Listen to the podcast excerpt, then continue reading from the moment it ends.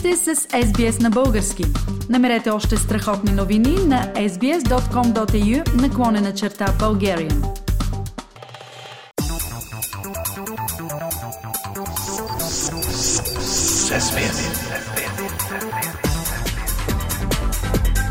Акценти на седмицата.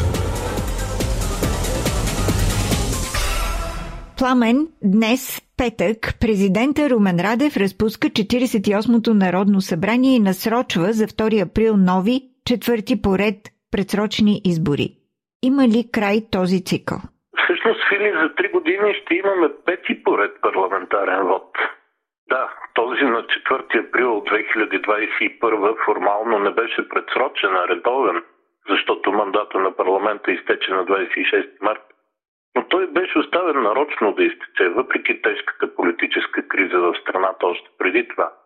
А причина бяха тънките сметки на президента Румен Радев, които наистина се и реализираха. След изборите през април имаше извънредни избори през юли, а после и през ноември.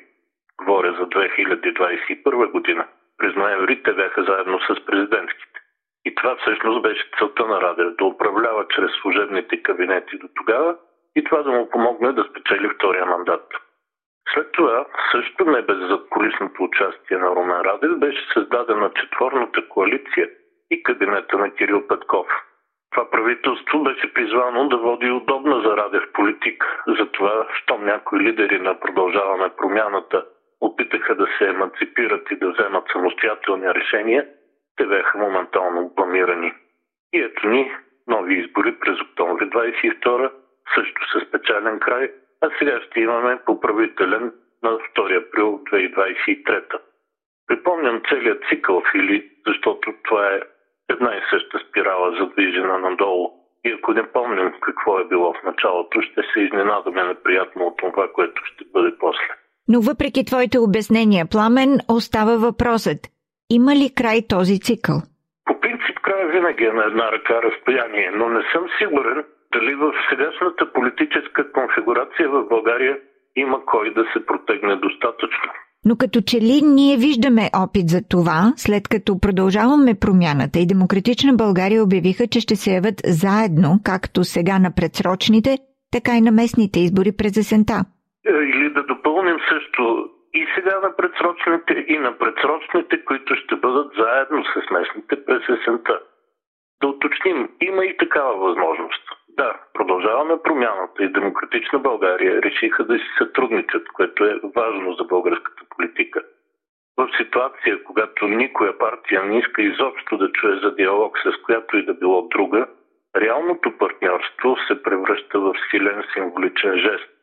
Този жест казва или опитва да каже не всичко истинско е изчезнало от българската политика.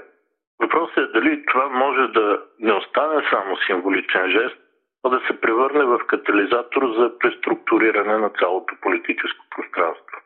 А може ли? Какъв е твоя отговор на този въпрос? Не бързам да съм категоричен по няколко причини, Фили. Първо, двете формации се самоопределят като десни, но са по-скоро лявоцентристки.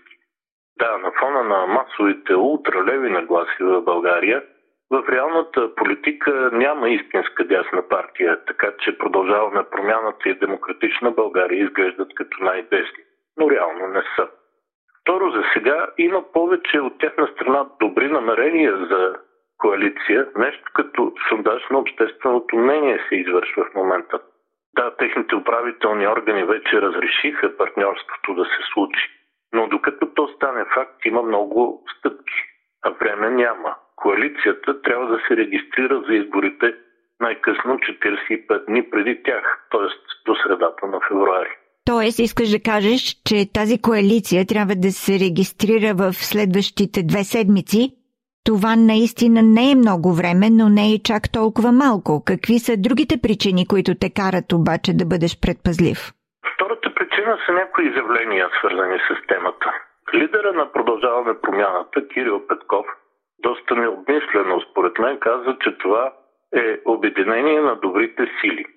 Е, между обединение и коалиция има съществена разлика. Но по-важното е, че с това за добрите сили той повтаря един модел, който не е никак добър според мен. Както знаем, в България някои от най-антибългарските партии сами се нарекоха патриоти и дадоха да се разбере, че който не е с тях не е патриот. И сега, ако не си с добрите сили, какво става? Автоматично минаваш към лошите, така ли? Да, може Кирил Петков да не го мисли по този начин и да не го вижда така, но претенцията обективно си е заложена в този етикет. А ако някой трябва да прецени кои са добрите и кои са лошите, това е единствено избирателя.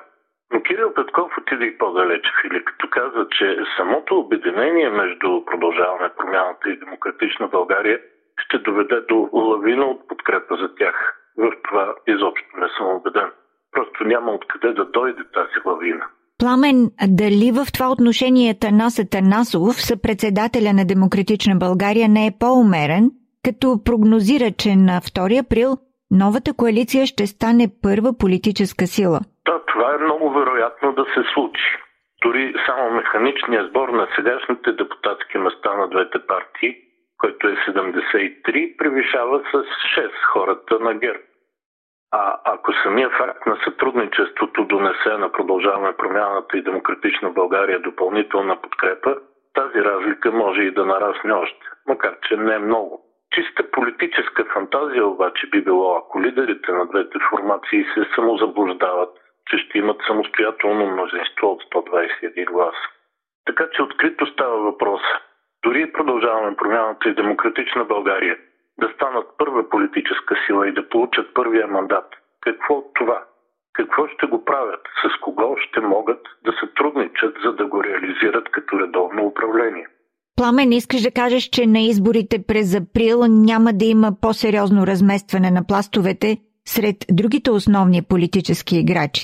Да, в утрешния парламент задължително пак ще попаднат от сегашния ГЕРБ Движението за права и свободи, Българската социалистическа партия и партия Възраждане. Все формации, с които, както знаем от няколко поредни опита, продължаваме промяната и демократична България не могат и не искат да партнират. Ако отпадне изобщо някой от сегашния състав на парламента, това ще е партията на Стефан Янев. А на нейно място, може би, ще дойдат или политическото зомби НДСВ, или другото политическо зомби, наречено Ново ляво заради техните позиции, особено по европейските въпроси, по темата за отношенията с Русия, както и ключовите енергийни теми, те също не са подходящи партньори за съвместно управление. Така че с кого ще управляват утре продължаваме промяната и демократична България, дори да са първа политическа сила. Казаното до тук, Филия, е само част от основанията ми да не бързам с оценките. Но то не е опит да кажа, че коалицията на двете партии няма бъдеще. Обратно. Има и това е нормалният, правилният път. Просто искам да напомня пред какви предизвикателства се изправят те. Защото ми се струва, че в момента лидерите им са обладани от е, лека еуфория заради самото обединение, вместо от така нужния здрав разум. Чухте политически акценти на седмицата, представени от Пламена Сенов. Харесайте, споделете, коментирайте. Следете SBS на български във Facebook.